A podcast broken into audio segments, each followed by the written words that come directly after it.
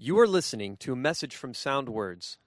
To find information about our ministry, please visit our website at sound words dot org. You can also download our free app from iTunes or Google Play to access more great sermons. We're going to get back to our study of Jude. And we're getting near the end of the study of that short book. Where are we going then? I can't wait to find out. I do want to talk about in the coming days some of the issues that I think are pertinent for our day. So we'll be doing some of that perhaps after Jude. And Jude is pertinent for what is going on in our day. Before you get into Jude, I want to direct your attention to First Timothy chapter three, just one verse. First Timothy chapter three, verse fifteen, verse fourteen for the sentence, I am writing these things to you, hoping to come to you before long. But in case I am delayed, I write so that you will know how one ought to conduct himself in the household of God, which is the church of the living God, the pillar and support of the truth. And I think important for us not to lose sight of the fact, the turmoil of the day and all the things going on that grab our attention, I want to be reminded that the church is the household of God. This is God's family. And what a blessing it is to be part of God's family. He indeed is our Heavenly Father. And as a local Bible-believing church, we are to be a family under His authority and want to please Him. Paul said he was writing so that we would know how to conduct ourselves in God's family and as God's family. It's the church of the living God. It is comprised of those who have entered into the salvation He provided in Jesus Christ. You don't get into the church, so to speak, through baptism, through communion, through signing a paper to join, or even attending. You are born into God's family. And when you are, you're part of the church, which is His family, His family meeting in this place, as there are other churches meeting in a variety of places around the world. Together we comprise God's family. This is God's family in this place. And we are the pillar and support of the truth. God is a God of truth. He's the God who cannot lie. So we are a testimony and a pillar to support the truth of God, what God has revealed, what God has made known. We don't want to lose sight of that on all the ups and downs and turmoil and fears and changes that go on in the world.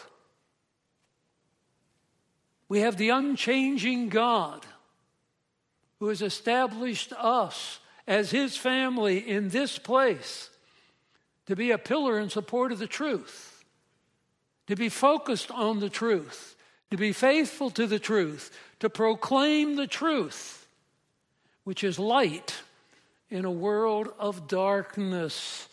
I mention that as a background because as you come back to the book of Jude, that little one-chapter book just before the book of Revelation at the end of your Bibles, written by the half-brother of Jesus Christ, Jude, think about that, raised in the family with Jesus Christ as your half-brother, the child of Mary, but not of Joseph, but raised with Joseph as the physical head of that family.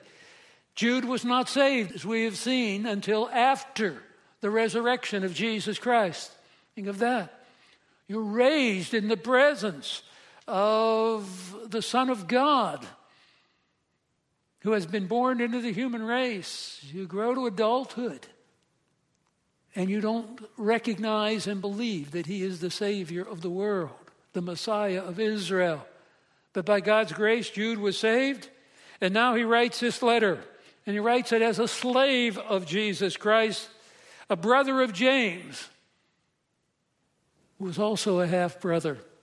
A recognition of the exaltation of Christ. And he's writing out of a concern for the spiritual health and well-being of God's people, God's family, God's church, if you will. Because serious things are happening.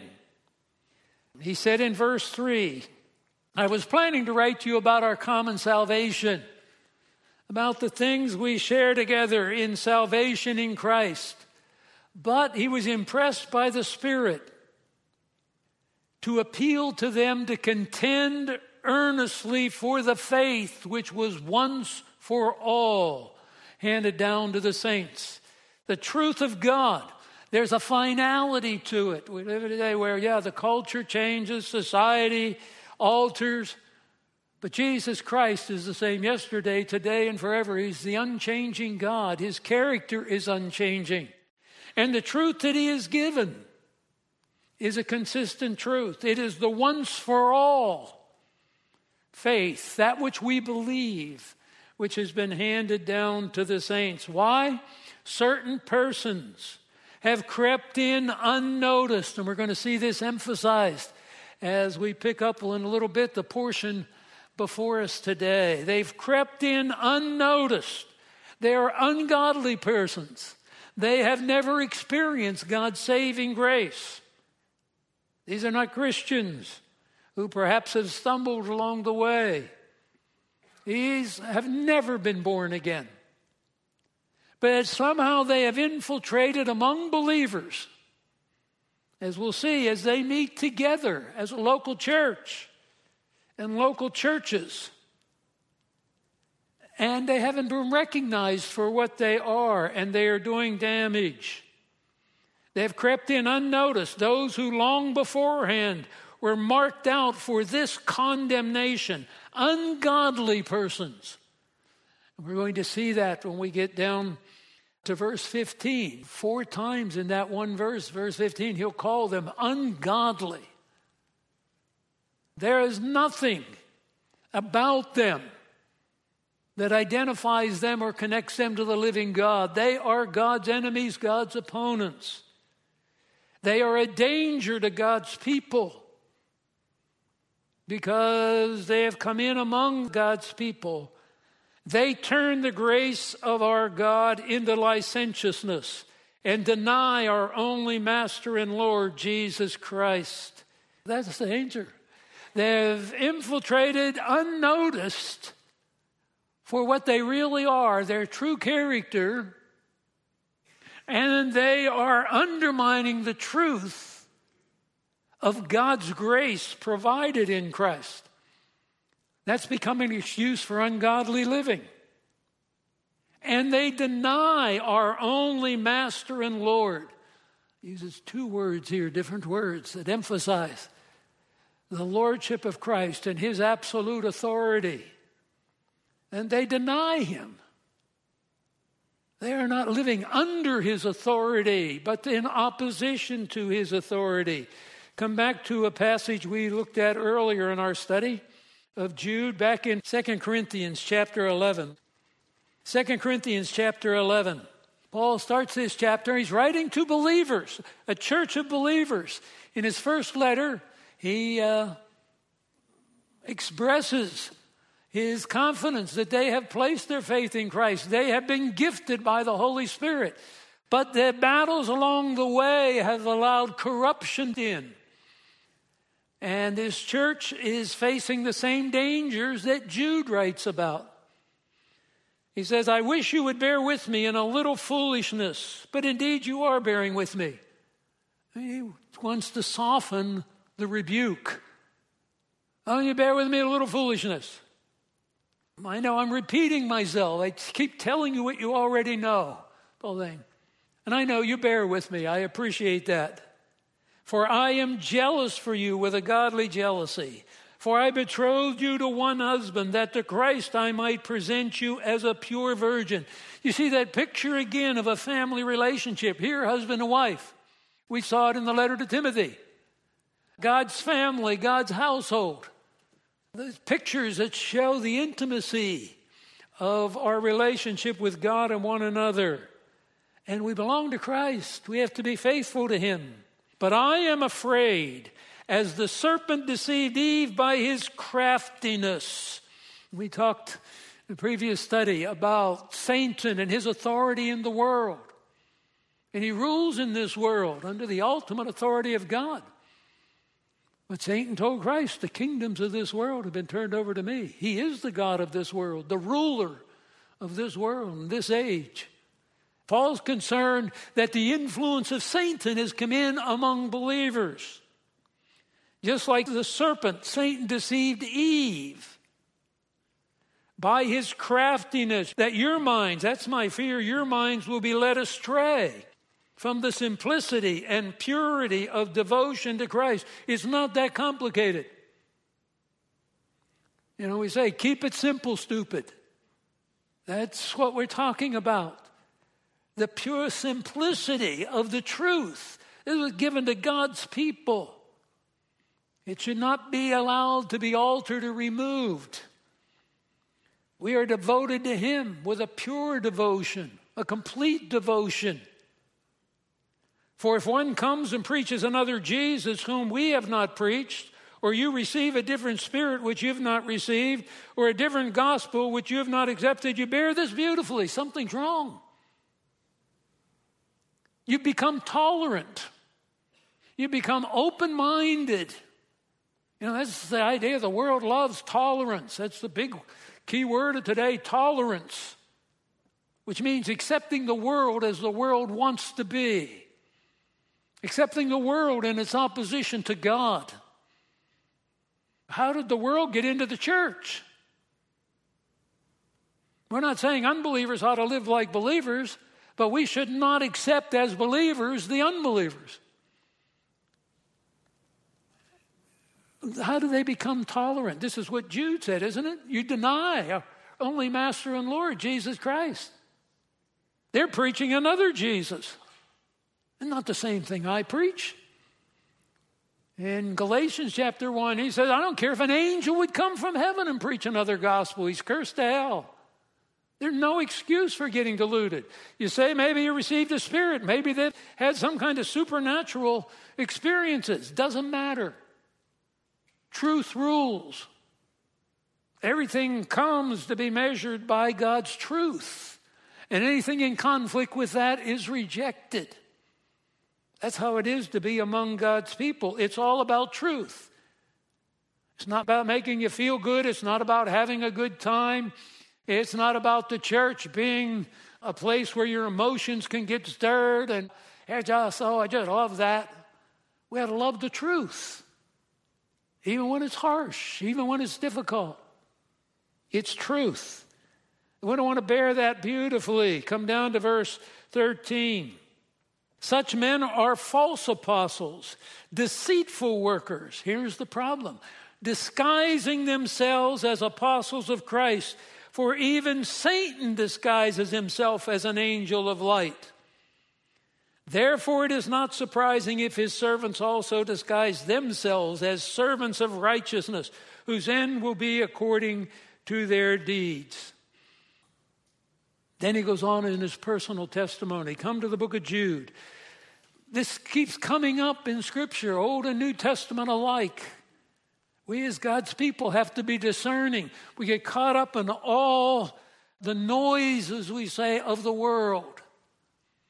You turn on the T V and you watch news and you hear, and it just, and somehow, sometimes we get moved off of our foundation. And the church becomes open to people and to teaching that has no place there. That's what Jude's concerned about. This is what God's concerned about with his family. We're all concerned for our families, our physical family.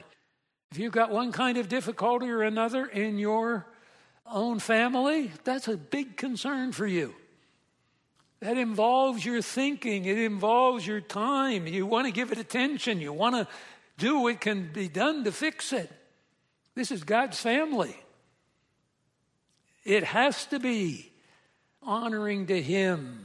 So that's what Jude is writing about. He's given examples. We shouldn't be deluded and deceived. Satan continues to work the same way. Where did Paul take the Corinthians back? I'm concerned that you'll be deceived by the serpent, the devil, just like Eve was in the garden. I mean, we're all the way back in the Garden of Eden. And Satan's doing the same thing millenniums later. The church at Corinth shouldn't be deluded and deceived. We ought to learn how he works. We have the scripture. So Jude is giving examples here as Paul writes to the Corinthians. So Jude here. So verse five, as we've gone through this, I want to remind you. And he gives then examples from Old Testament history and what's been recorded. Learn from that. When we get later in Romans, toward the end, we'll be told that the Old Testament scriptures are written for our admonition. We are to learn from them. He then connects it in the examples he gives in verses five, six, and seven. Then in verse eight, he says, yet in the same way, these men, these who have infiltrated among you, Jude says, they operate the same way because Satan operates the same way. And these are Satan's children. Remember, there are only two categories of people in the world. Not the multiplicity of races and not all that that gets all the attention. They're the children of God and the children of the devil. Believers and unbelievers. That's the division that exists. That's the one that's foundational to everything. That matters not only for time, it matters for eternity. So these men are the same as those were. And he gives further examples. Very harsh.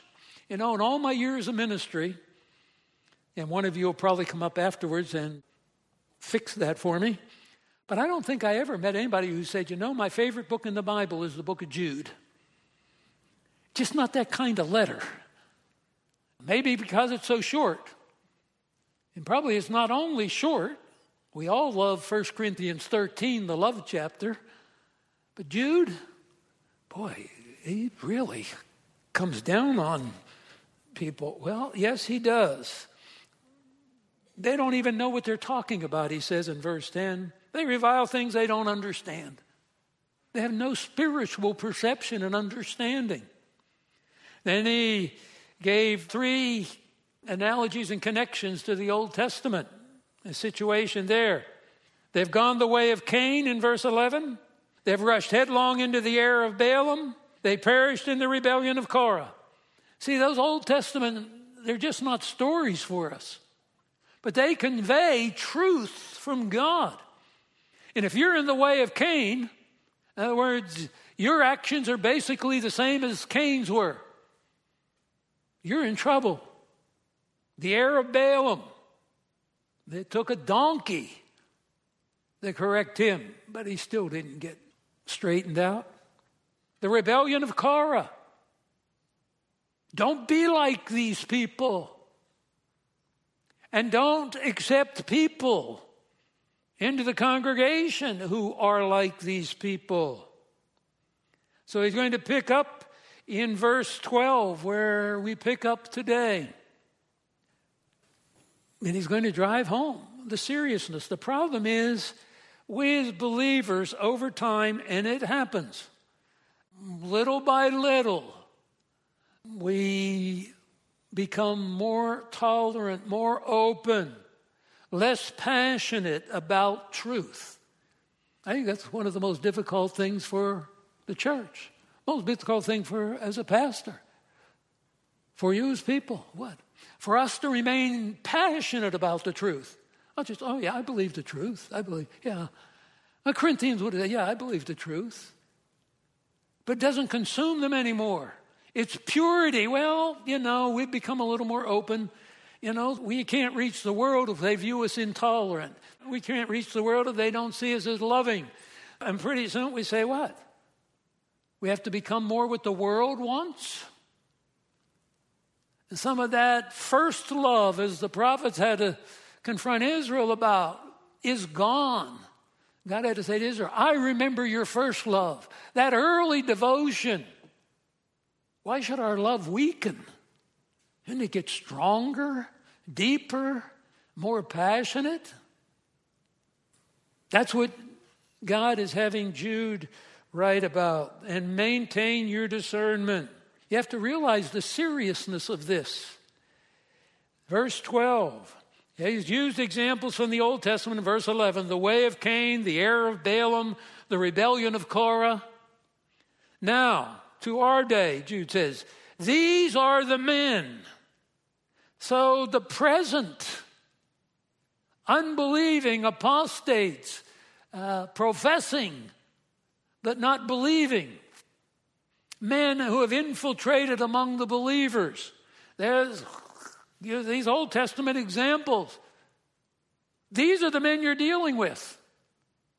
Men in the way of Cain. Men following the error of Balaam. Men in the rebellion of Korah. You know, do you understand the seriousness of the situation? I mean, how much time do you spend with your children, warning them, taking them? In my day, my parents, didn't matter if it was snowing or raining, you know, they put on boots and a snowsuit, sent me out the door to school. Nowadays, you have to take them to school and protect them because you don't know what dangers are along the way and all of that. God's people didn't understand the devil goes about as a roaring lion. He's sending his children and emissaries out everywhere. And his plan among believers, we got to pretend we're like them. Enough so they'll accept us. And then we will corrupt and destroy them. Verse twelve, these are the men who are, and he's got five comparisons here. They're hidden reefs.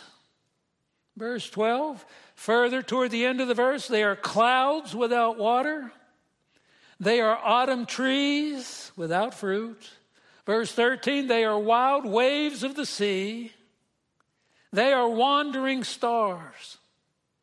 And nothing good to say about them. You have to recognize them for what they are. They have nothing to offer. They have nothing to give. They are an extreme danger to you. Starts out, these are men who are hidden reefs. Now, hidden reefs, we're all familiar, where boats get caught on a reef. They move toward land. Sailing ships especially, subject to the wind and the waves. But I was watching a program on one of those fishing things, since I'm such a good big fisherman. They're big, big fishing boat. Got caught and got pulled in and it got on a reef. And then it was a major thing. You know, the ship's coming apart. The waves are beating on it.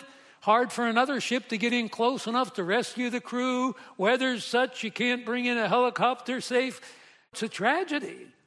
And you see the ship, and they keep saying the ship is going to break up. The men will be lost. What do you? Hidden reefs are a danger. In the days of the sailing ship, they could especially appreciate. But they're hidden reefs.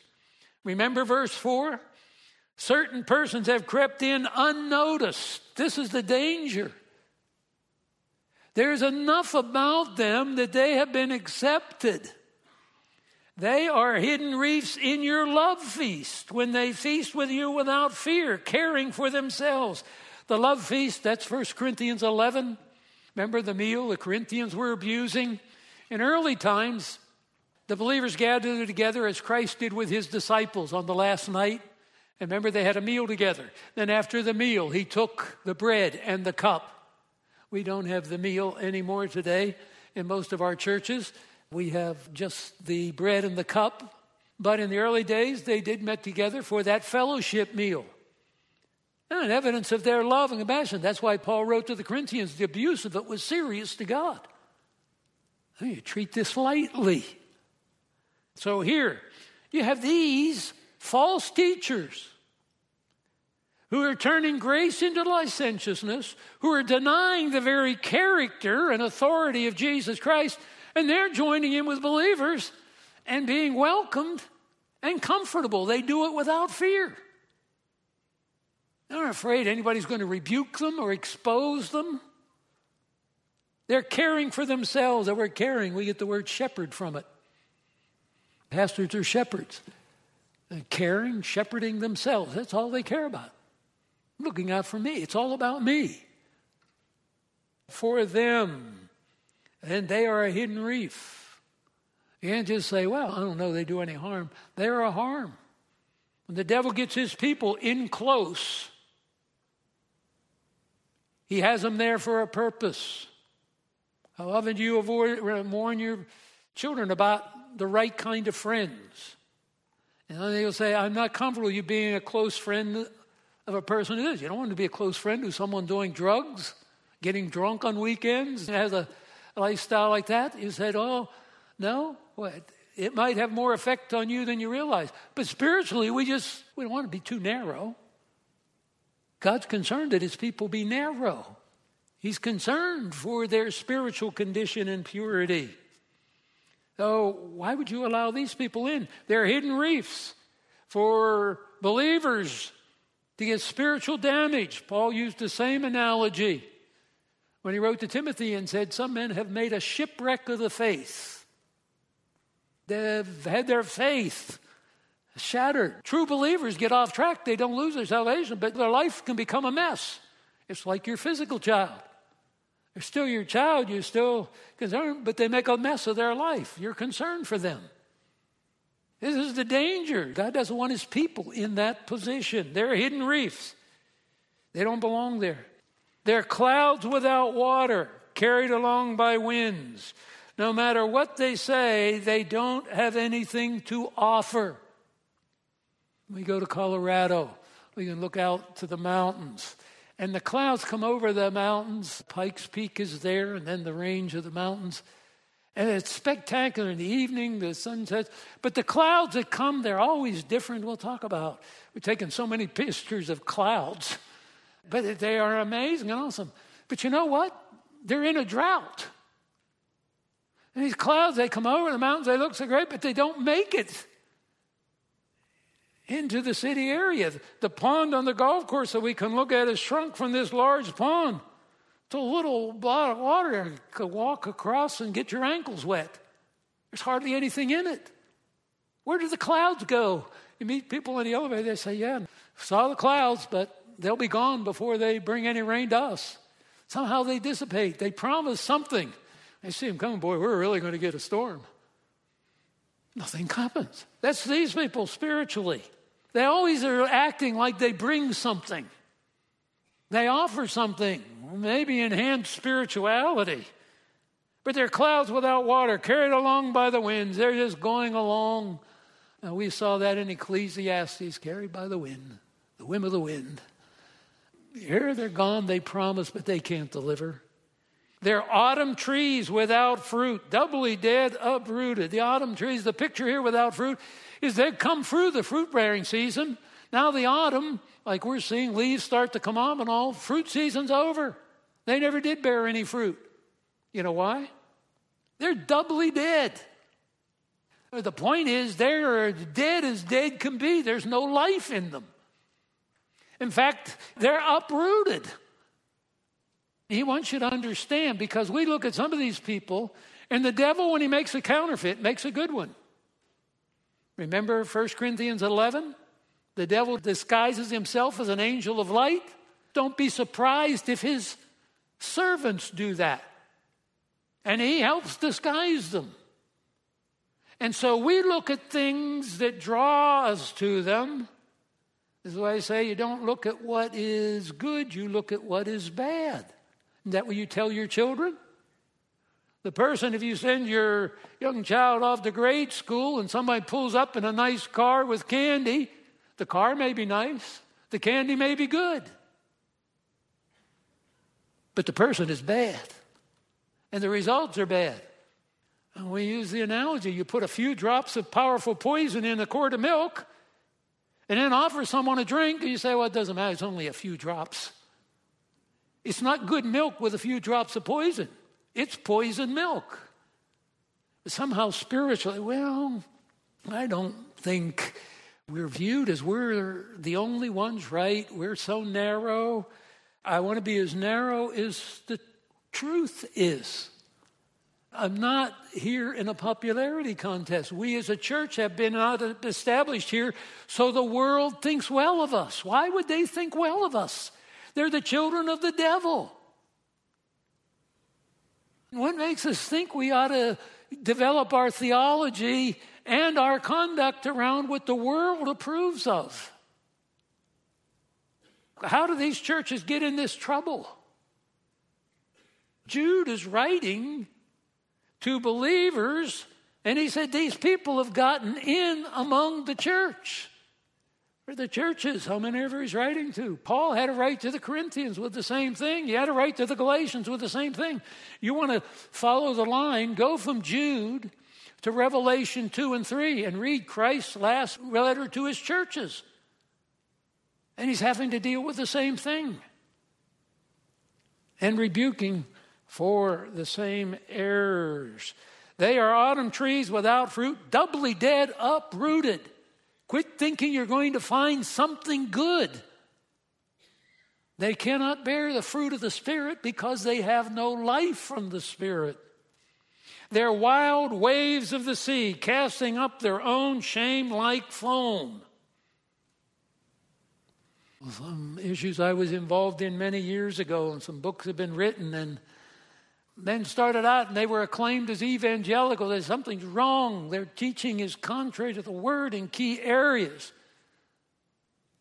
And now that very man is an avid advocate of homosexual lifestyles. And, well, we should have picked it up much earlier. Why are we calling him an evangelical? Well, he said he believed some of the things we do, and he was in an evangelical school. It gets repeated over and over and over again. They're wild waves of the sea. And we're familiar with it with our television today. You get pictures of the storms even if you've never been to the ocean. And some of you have been to the ocean.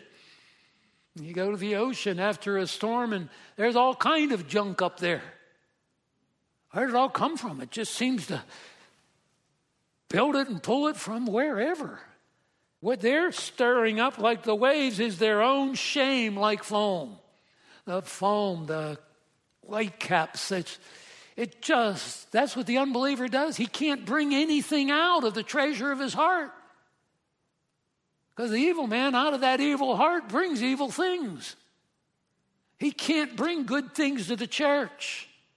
Part of the corruption that has had such an impact on evangelical Christianity was the commitment to have an impact and an acceptance in the world because we're scholars. Don't they realize that we have a mind and we can think clearly and our scholarship should be accepted by the world? It will never be, because the issue is not scholarship. The issue is not science. The issue is spiritual. We don't get things from the world.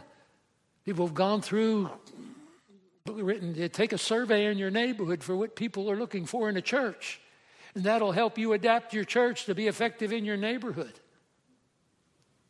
How does this stuff get accepted among believers? In the church, that is to be the pillar and support of the neighborhood's ideas, of the truth. Come back to Isaiah fifty-seven. Isaiah fifty-seven, just one verse. Isaiah fifty-seven. Verse fifteen, it's not where we're coming for, but it's such a great verse, I'll have to read it to you while we're here. For thus says the high and exalted one, who lives forever, whose name is holy. Remember, we are called holy saints, holy ones, because he is holy. You shall be holy, for I am holy. I dwell on high, on a high and holy place, and also with the contrite and lowly of spirit, in order to revive the spirit of the lowly, to revive the heart of the contrite. Come down to verse twenty. But the wicked are like the tossing sea, for it cannot be quiet. Its waters toss up refuse and mud. There is no peace, says my God, for the wicked. Look at our country. Look at our society. What's happening? Going crazy. It's irrational. It's madness. It's destructive. There is no peace, says my God, to the wicked. Well, if you had enough money, you'd be peaceful and happy. It doesn't work that way, does it? They find that some of the rioters have come from well-to-do homes. Well, they're rioting for someone else. There is no peace, says my God, to the wicked. They're like the waves of the sea. Same analogy Jude uses. He probably drew it from Isaiah. They're like the wild waves of the sea. Why would we bring them in among us? Welcome them. They're going to bring peace, order. They're wandering stars for whom the black darkness, the blackness of darkness, has been reserved forever. Wandering stars, they're here and they're gone. You know, more be like the shooting stars of the comets. They appear in the dark and they're gone. They're doomed for the darkness. They may come as a light, but they come from darkness, they're going to darkness. It's not true light. It's just a passing, because they've adapted. I am amazed at how much truth I can read in a person who is clearly an unbeliever. It is startling. You read it and say, wow, they really are clear. Then you read something else they write, and they're denying the Word of God and open about it. That's where you have to be careful. Put it together. Could give other examples, but I won't. The blackness of darkness is reserved for them. You know, we saw this up regarding the angels in verse six. These angels are kept in eternal bonds under darkness. Darkness is a future of unbelieving angels and unbelieving people, humans. That word, you may have it marked. It's one of the verbs I told you to mark in verse six. He has kept, has kept. It's the same word as you have translated reserved down at the end of verse thirteen. The blackness of darkness has been kept, has been reserved. It's the same thing, but we have them translated differently. Remember in Matthew twenty-five, Jesus will say to the unbelievers, depart from me, cursed ones, into the fire prepared for the devil and his angels. You know, hell is a place of burning fire and eternal blackness of darkness. Some people say, why? Fire bright? I don't know. I shared with you one article I read. I wish I had kept it, of a firefighter and a suit for going into a fire. Said, I was shocked. I thought it would be very bright when I got in there, but it was pitch black. I don't know. I've never tried to verify that. All I know is God says hell will be burning fire and eternal blackness of darkness. You don't get any darker than that. Some of you live in the country. I said to Marilyn the other night we were out, I said, let's take a ride outside the city and see how dark it is. We turned out, turned down a road, you know. You turn out the lights. I admire you for living there. I know the city has a lot of bad things that can go on. I've traveled in and out of Center City, Philadelphia, day and night for years. But I don't like the darkness. And it's dark in the country. Well, you know, hell is going, you know, you feel isolated. You look around. So dark, it seems like you can't see your hand in front of your face. That's hell. People say, oh, my friends will be there. I don't doubt that. But there isn't going to be any fellowship in hell. It's blackness of darkness. And how terrible is it? with indescribable suffering of fire. I don't think God would do that. Well, he's the God who cannot lie. I can't imagine it either, any more than I can imagine all the glories of heaven for eternity. But I'll take God's word for both. And once you begin to deny the truth of God's words, and many who profess to be evangelicals for much of their life departed, and now it's become acceptable to deny an eternal hell and still be accepted as an evangelical. Well, what part of the Bible can you deny and still be accepted? And if there's no eternal hell, well, salvation is good. You'll get better things, but the worst that happens to you is nothing. And you see, the devil finds his way to play on our emotions. And pretty soon I make decisions on emotions rather than here's what God says. What can I say? I can't imagine a place that terrible either, but I don't have to imagine it. God tells me it exists. And there'll be people there. All I know is I sure don't want to be one of those that are there. Well, then believe in the salvation he's provided, and you'll be in that glorious place he promised. I understand. None of those, quote, evangelicals who now deny hell also deny heaven. You start to pick out and choose. Oh, I don't like that. Oh, I don't think God could do that. Pretty soon, a person's individual choices become sovereign. It's what I agree with and what I think. The blackness of darkness. Now, these are the people that have been accepted at their love feast without fear of being exposed or rebuked. They have crept in unnoticed, and they are a destructive force of Satan to ruin individual believers' lives and to destroy churches. When Christ comes, this is where he goes in verse fourteen. It was also about these men that Enoch, in the seventh generation from Adam, prophesied. So we know who we're talking about. We're talking about the Enoch, who's the seventh generation from Adam. We're not going to turn back there because of time. But if you go to chapter five of Genesis, and you can count the genealogies, and I think it's about verse twenty-four, but don't hold me to that. You come to Enoch, and if you count the generations from Adam, and Hebrews have an inclusive counting. In other words, when it says the seventh generation from Adam, that includes Adam. So you count down and you'll find number seven is Enoch. So we know who we're talking about. He prophesied.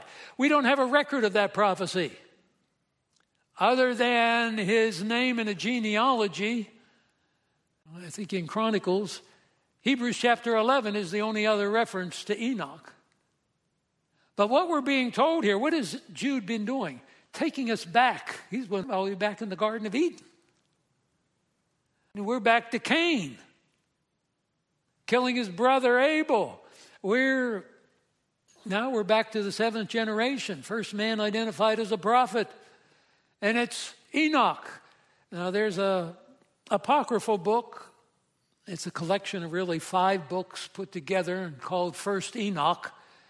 That was in existence sometime before Christ, one hundred, two hundred years, and there's debate over. And he has some material similar to what we might have here and other places. I'm thinking, well, Jude probably drew from that. And the Spirit of God might have used him, having preserved certain truth to select out. Otherwise, it could be something was just passed down orally, or the Spirit of God could have revealed it to him. The point is, it's prophetic here. I am so weary of people, you know, evangelicals, they want to show their scholarship. They are into all the extra biblical stuff you can find. I'm not sure, not convinced in my mind, that fishermen like Peter, James, and John, and when they weren't fishing, we find them mending their nets, were going to the library, because remember, you just didn't get on your internet and call up First Enoch. And you couldn't go to the bookstore and get a copy. Remember, these are on parchment or vellum, animal skin. You go to the library and you're going to read this. Sure, there were scholarly people who did, but I'm not sure everybody was familiar with all this material as I, as I read. Well, all of the Jews would have been familiar with this. Well, everybody would have known this. It's like today. Not everybody knows things. You may be reading some stuff and you're really interested in it, and you talk to somebody else sitting next to you. He doesn't have a clue what you're talking about. He hasn't read that. He doesn't care. Well, at any rate, Enoch was a prophet. How do I know that? God says through Jude, Enoch was a prophet and he prophesied. And what's interesting is what he prophesied, saying, behold, the Lord came with many thousands of his holy ones. Remember the Old Testament prophets? They use what we call the prophetic past. The prophetic perfect, the prophetic past. In other words, they often gave their prophecies in the past tense, when clearly they were talking about a future event. Why? Because when they spoke what God told them to speak, it was as good as done. What God has prophesied will, that will take place in the future is just as sure and settled as yesterday's news. I mean, it's done. It just has to be accomplished. But there's no doubt about it. So here you have Enoch, you would expect that Old Testament prophet, prophesying, the Lord came with many thousands of his holy ones. The prime reference would be the angels. Matthew twenty-five, at the second coming of Christ, he comes with myriads of his angels. In Second Thessalonians chapter one, Christ comes to mete out vengeance, and he comes with thousands of his angels. And then in Revelation nineteen, the fuller details of his coming, and we find we'll come with him because we are holy ones as well. We'll be part of that. But Enoch, the seventh, we're long before Noah here. You're going to get Methuselah, and then you're going to get Noah. We're going to put some time in here. But he's prophesying about the coming of the Lord with his angels. So revelation had been given. Not all of it was recorded. We can be thankful for that. How would you like it if I had to tell you next Sunday, bring volume nine hundred thirty-two from your Bibles, because we'll be looking into that. So what God has done is recorded for us what is necessary. But that's not all that was known. Obviously, here we have prophecy being given by Enoch regarding what we would call the second coming of Christ. Because this world would take the intervention of God to what? Look at verse fifteen. What is he coming for? To execute judgments. And this is the word. You'll have the word all used four times in verse fifteen, and you'll have the word ungodly used four times. It is an all-encompassing judgment. It, it is thorough. And it involves all every ungodly person. That's the focus. To execute judgment upon all. To convict all the ungodly. Reveal them for what they are. There will be no doubt. We had a Supreme Court justice pass away. Was involved in decisions. But you know, there is the supreme judge before whom the Supreme Court justice and every other person stands. The unbeliever to be judged and sentenced to hell. The believer at a different judgment, as we've seen as Scripture progressively unfolds, to be rewarded and brought into the presence of God. He's going to bring judgment on all, to convict all the ungodly of all their ungodly deeds, which they have done in an ungodly way, and of all the harsh things which ungodly sinners have spoken against him. That's complete. Jesus said every word, every careless word, every word against him, against the living God, will be brought into that judgment. Oh, how'd you keep track of that? We're talking about God. My finite mind doesn't have to be able to grasp and fill in all the details of what God has made known. I know this is going to happen. Well, I can't see how. Well, wait a minute. I only know what God has revealed. Then I've got my hands full getting my finite mind around it.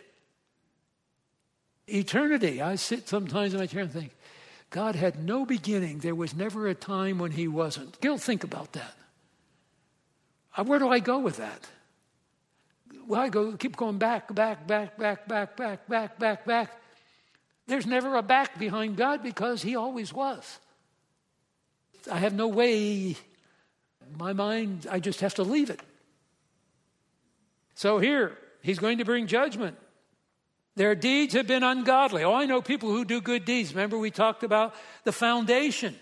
Did it come out of a heart committed to God, submissive to him, with a desire to bring glory to him? No, then it wasn't a good deed. I'm not saying there's not relative good in the world. But as God is going to exercise judgment, the unbeliever never does good. And that's what we have in Psalm fourteen, in Romans three. There none does good. Oh, well, I see unbelievers do good. Yeah, and I've had unbelievers treat me very nicely, but they weren't doing it out of a heart that was submissive to God, bringing him honor. It's not good. That's why I talked about we want to be careful. We keep our perspective in the world. Doesn't mean I'm not appreciative of God's common grace that provides a world where I can be free here in a context to preach the word. How long will I have that? I don't know. We're to pray for rulers, those in authority, that we might have the opportunity to proclaim the gospel. We're not here to fix the world. We're here to bring redemption to the lost in the world. So judgment is coming. It will come. It will compass every deed. It will compass every word. It will compass every person. Every knee will bow. Every tongue will confess. When all said and done, and with the judgments that are revealed, everyone will have been stood before this God. People act like it's a light thing. I am in awe that a person and people can sit as judges but never give thought that they will give an account to the judge of all mankind. What a shock. What a thought. Eternity begins. I missed what really mattered. We honor people after they're gone. What matters is any honor they'll get after they're gone, where they're going. Lose that perspective. All right, we have to wrap it up with verse sixteen, and we'll be picking up here. These are grumblers finding fault. Well, that seemed like a step down. I mean, everybody grumbles. I mean, let's not get carried away, Jude. These are grumbles. This is the same one in verse twelve. He said, these are the men who are. Verse fourteen, it was about these men. And now he says in verse sixteen, these are grumblers finding fault. Well, think about it. Grumbler. Gongustai. Sounds like grumbling, doesn't it? It's one of those words that its sound conveys what it means. That, you know, like you're mumbling. Grumble, yeah. They're always something. They're finding fault. This is the problem. You know what they say in the field? Says to them, then pretty soon, well, you know, yeah, there's good here. But you know what I, I don't like about here? You know what I don't agree with? You know, this and this. Think about it as believers. Believers are not, we don't have time to go there now, but believers are not to mumble and complain. Grumble and complain. Israel's the example in the Old Testament. In fact, this word, words are used when they translated the Old Testament into Greek. Or Israel grumbling.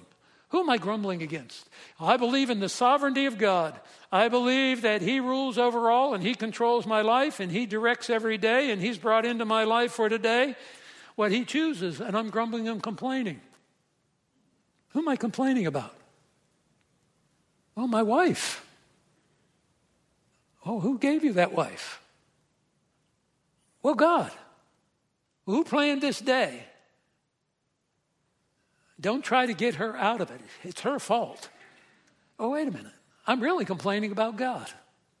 You know? Oh, I don't. Oh, wait a minute. Maybe God brought even unfair things into my life because he wants me to mature and grow and handle it properly. Isn't that what happened to Job? Yeah, but I don't want it to happen to me. So mumbling, grumbling, finding fault. Well, I want to be careful. That's not pointing out error that's in conflict with the word. Of course we do. But they're grumblers. They find fault. We'll get to, not today, verse nineteen. These are the ones who cause divisions. How does churches get split so much? Maybe we ought to consider Jude, grumbling, finding fault. They cause divisions. Maybe, I don't know, every person has to examine their own heart. Wow, what's the problem here? Is it a theological? No, it's not theological. Well, we've got a spiritual problem here. It's not theological. Yet you're making an issue, causing division. Had someone come to visit me not long ago from another church. I said, what are you here for? Your intention to cause division in that church? What's the doctrinal issue? Well, it's not a doctrinal issue. What are they telling you to do that's not? Well, they're not. Then why don't you go home? Thank God that you've got a church where the Word of God by your own testimony is being preached. And mind your own business. And to credit with my great advice, which is just biblical, he sent me a note and thanked me, and he's gone on. Good. What do we have mumbles and grumblers for? Stop it. And you know where I can stop it?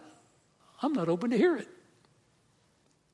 Finding fault, following after their own lust, they speak arrogantly, flattering people for the sake of gaining an advantage, so you find out how they got in.